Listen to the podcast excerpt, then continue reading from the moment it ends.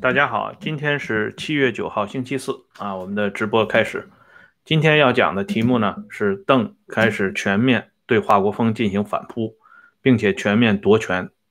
徐向前捅了苏振华一刀，就是说在批判苏振华过程当中，徐向前扮演了一个非常鲜明的角色啊，这是徐向前晚年的一次重要的政治亮相。那么昨天的节目。结尾处呢，已经提到汪东兴、张耀慈、李欣这些人纷纷丢盔卸甲，落荒而逃，而华国锋的正面阵地完全暴露在啊邓的这个指挥之下啊邓的围剿之下。那么接下来，邓当然当仁不让的充当还乡团的总团长了。其实。他的这种还乡团的概念，早在一九七七年五月十四号，在叶剑英的八十寿诞的宴会上就已经体现的很明显。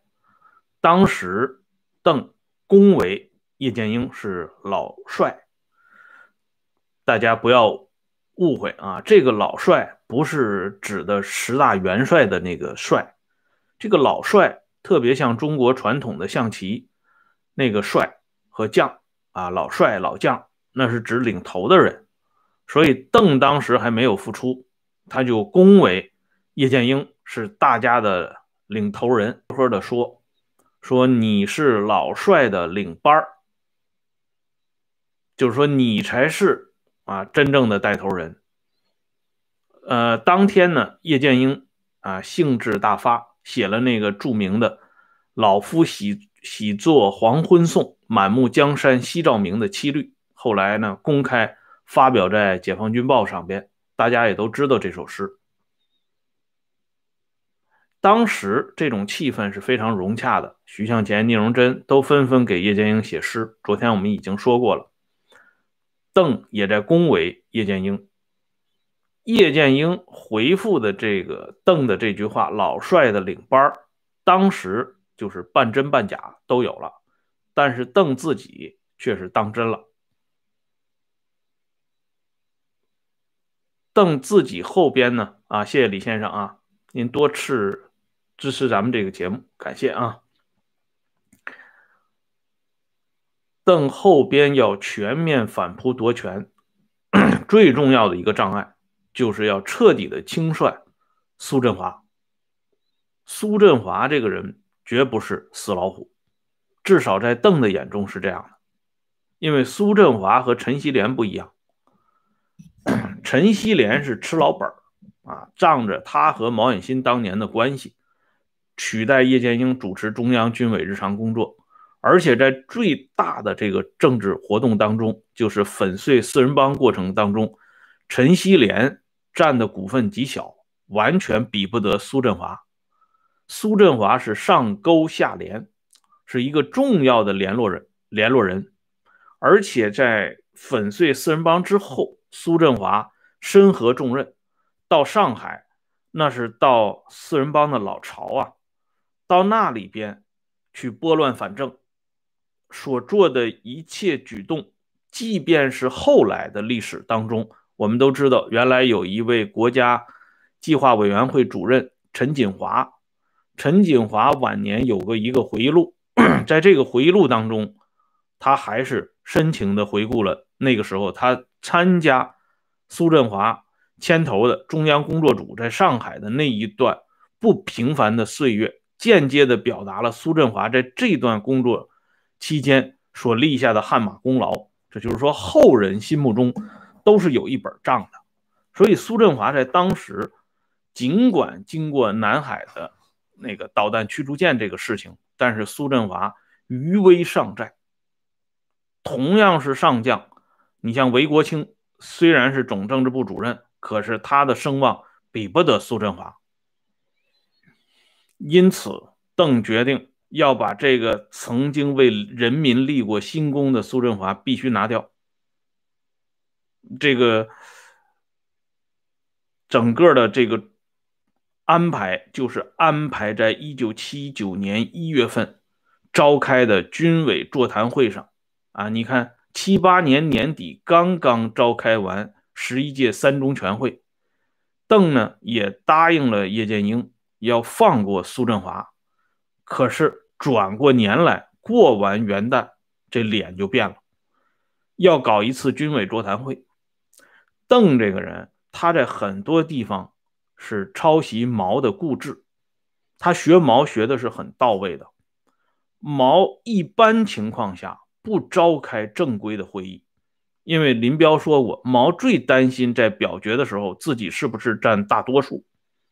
那么在正式表决之前，一定要把务虚工作做好，一定要把毛毛雨下透，让每个人从内心往外都是这种发自内心的表示赞成。这样的情况下，他才会。召开大规模的正规会议，最终把这个事情以会议决议的形式定了下来。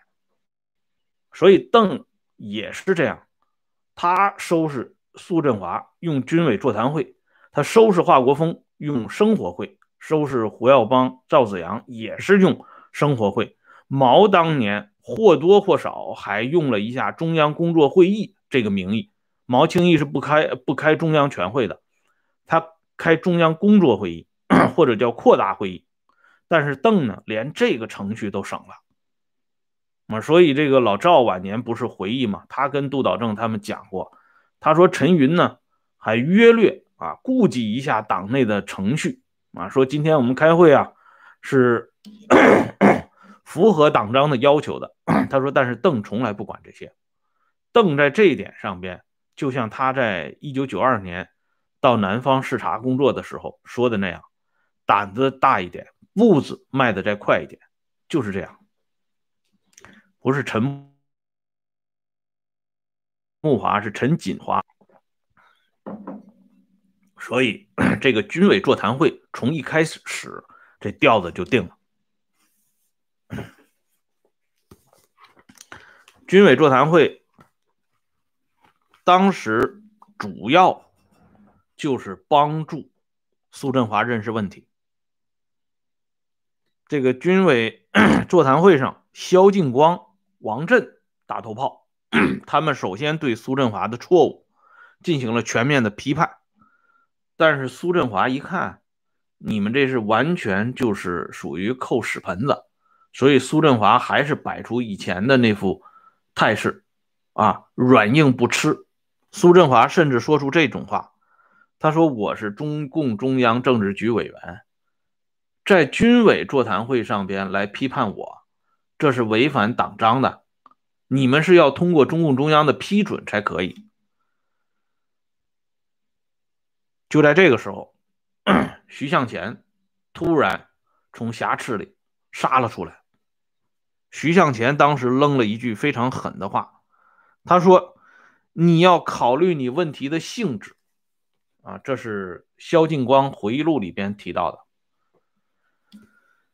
我们都知道，华国锋复出以后啊，谢谢杨先生啊，很高兴看到你上来。华国锋复出以后，重用两个山西老乡，一个是姬鹏飞，一个就是徐向前。对于徐向前，华国锋更是以一种晚辈的这种心态来应对的。因为徐向前在山西人心目当中，那是很了不起的一个人物。十大元帅只有一个北方籍的人，那就是徐向前，而偏偏就徐向前是山西人，所以当时山西的干部群众把徐向前那真的是当成偶像一样。况且呢，徐向前在政治上，我们知道他一直是受压的。因此，徐向前对华国锋一直也是投桃报李，非常尊敬。苏振华正是因为华国锋同徐向前的这种融洽的关系，因此高看徐向前一眼，啊，经常是老帅长老帅短叫个不停。他万万没想到，在军委座谈会上，徐向前会突然向他捅了一刀，而且徐向前这刀捅得很厉害。萧劲光的回忆录里边，当然只能点到为止。其实徐向前当时对苏振华的批判，可以用疾风暴雨四个字来形容。而徐向前同时对邓小平的吹捧，那真是无以复加。这里呢，我给大家看一下，这是徐向前年谱里边记录了一段徐向前对邓的吹捧。这徐向前年谱啊，编的非常不好，不做重点推荐啊。如果你实在是比较有钱的话，你可以买一套啊，否则的话没啥意思。呃，徐向前。重复邓的这句话，他说：“邓副主席讲过，主要是物色好接班人，带好作风。那么，什么样的接班人，什么样的作风呢？”徐向前接着说：“目前全党的工作重点要转移，要向。”按照中央的决策实现军队的现代化。那么，小平同志在一九七五年军委扩大会议当中指出的存在的问题，这五个字，我们不要空叫，要认真研究一下，怎么精简机构，克服官僚主义，要把邓副主席的话放在心上。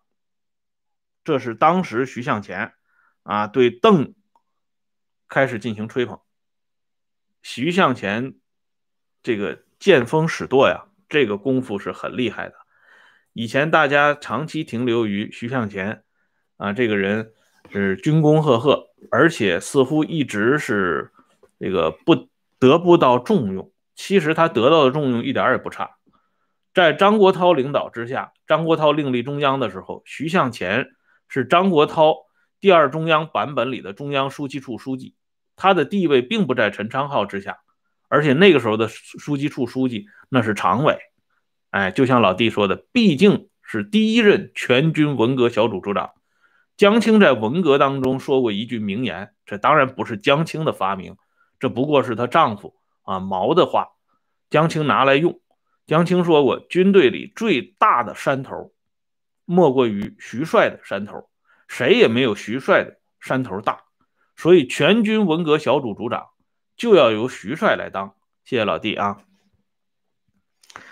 这个人为什么山头大？当然是由于历史上鄂豫皖根据地这个特殊的环境形成的。再一个原因，这个人脑筋非常快，脑筋急转弯非常厉害。在延安的时候，朱德就说过一句话，他说：“徐向前同志是一个特殊的人物。”要特殊的招待啊，所以食堂呢对徐向前都是网开一面啊，给徐向前的饭菜是啊做的非常精致。所以徐向前为什么能够突然转向杀向这个苏振华，全然是历史和现实的最美妙的结合。正由于徐向前带头开炮，这样苏振华彻底被打垮了。打垮的苏振华不光是精神上垮了，身体也垮了。所以不到一个月，在一九七九年二月份的时候，苏振华去突然去世。啊，当然官方的说法说他是心脏病发作突然去世。苏振华去世以后，当时这个消息报到邓办啊，就是邓小平那里，其实是应该说是吓死了。啊，因为当时大家一直就是说苏振华被吓死了。报到邓那儿以后呢，邓的脑筋急转弯，那比徐向前还要厉害。邓马上就做出批示：苏振华同志的追悼会要高规格，所以苏振华追悼会的悼词是由邓小平来做的。啊，邓这个人这一生啊。致悼词的次数是屈指可数的，没有几个人能够轻易得到邓致悼词的这种光荣。历史上，柯老啊，柯庆施，郭老，郭沫若，再就是咱们这苏振华上将。所以后来，尽管苏振华啊，在党史上啊，给批的是乱七八糟。但是他这个悼词，由于是邓致悼词，所以这个悼词一直没有撤销，待遇还在。所以你看，邓这个作秀的程度很厉害。然而，苏振华悼词虽然由邓来做，可是邓没打算就此就把苏振华啊放过。虽然他人已经没了，可是不行，人没了以后，这个事情还要解决啊。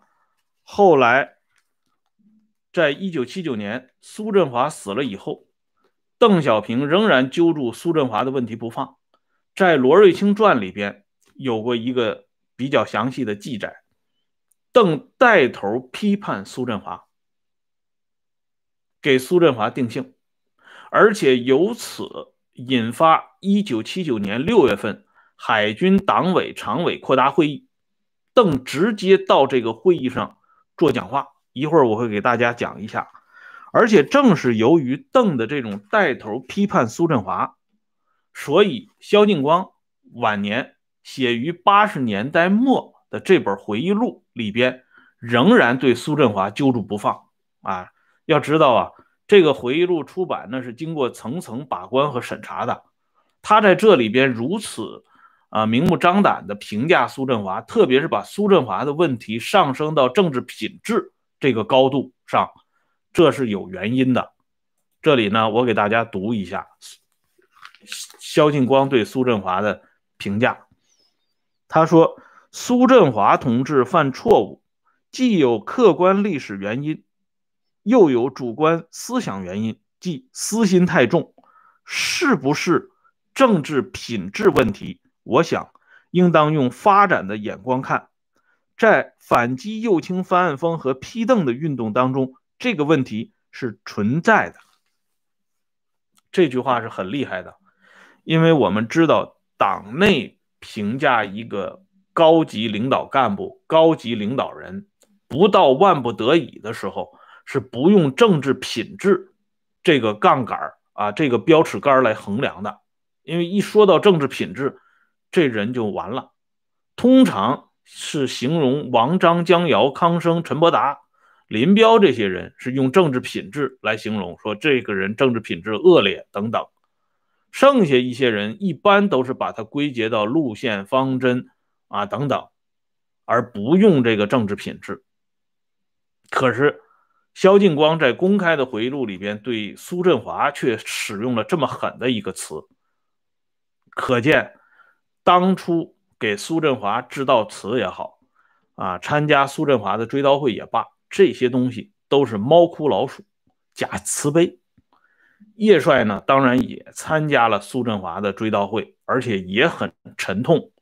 可是叶帅在这个问题上没有表过任何态。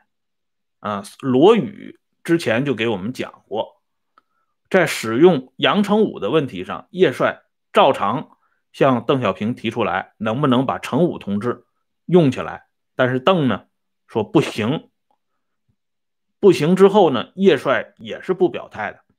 因为在叶帅的这个心理天平上边，最重要的既不是苏振华，也不是杨成武，而是他自己，啊，所以他不会因为苏振华这件事情，继续跟老帅的领班邓小平说三道四啊，这是叶帅非常聪明的地方。那么接下来，邓到海军党委扩大会议上开始发表讲话了。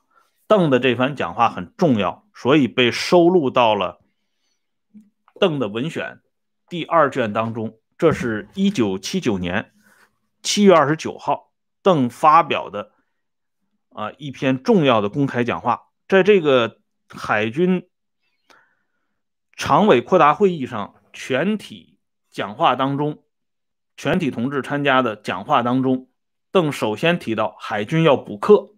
说明海军的问题很严重，说穿了就是苏振华他留下的这些啊问题都必须要一揽子解决，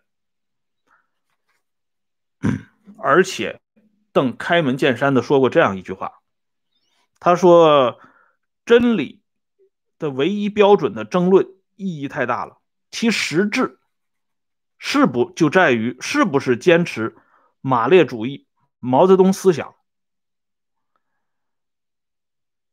政治路线确立了，是要由人来具体的贯彻执行，由什么样的人来执行？是由赞成党的政治路线的人执行，还是由不赞成的人或者持中间态度的人来执行？结果是不一样的。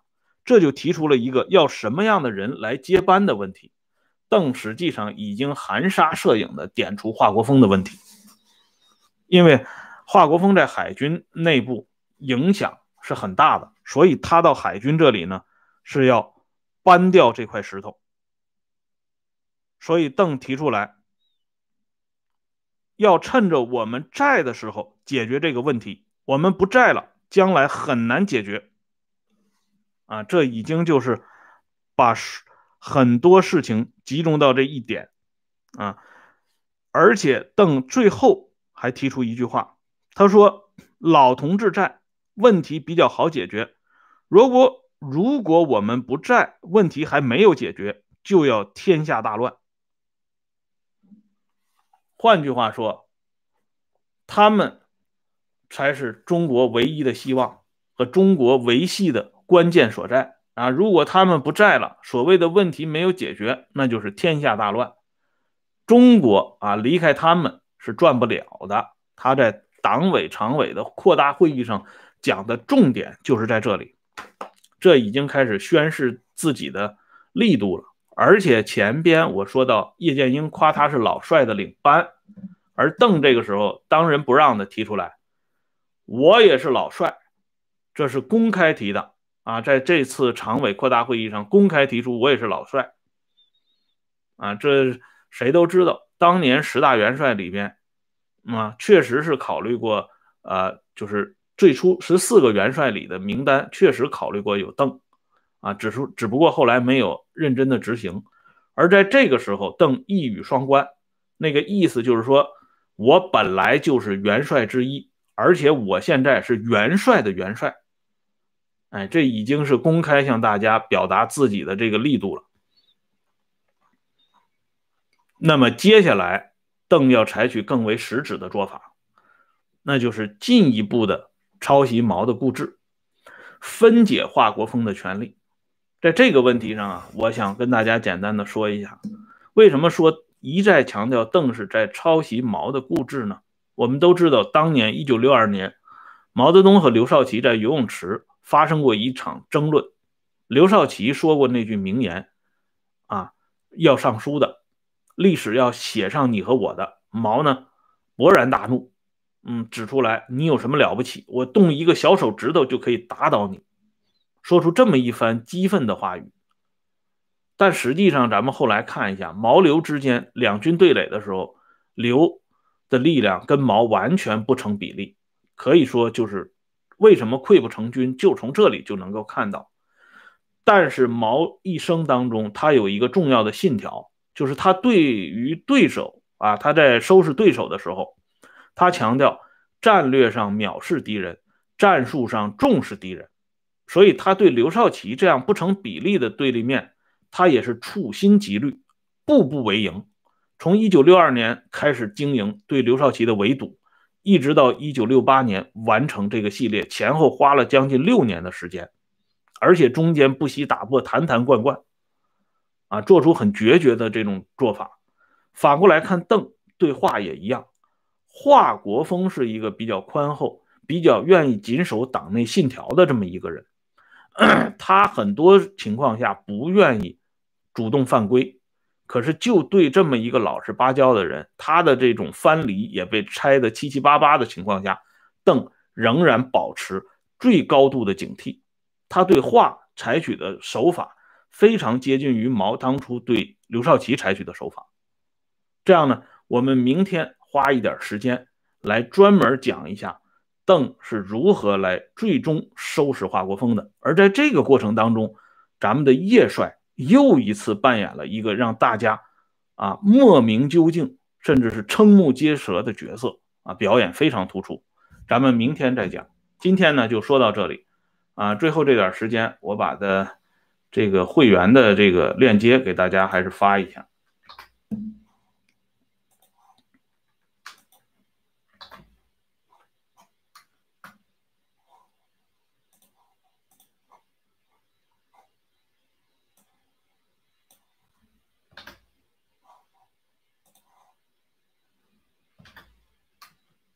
好，感谢朋友们上来收看和支持，我们明天接着聊，再见。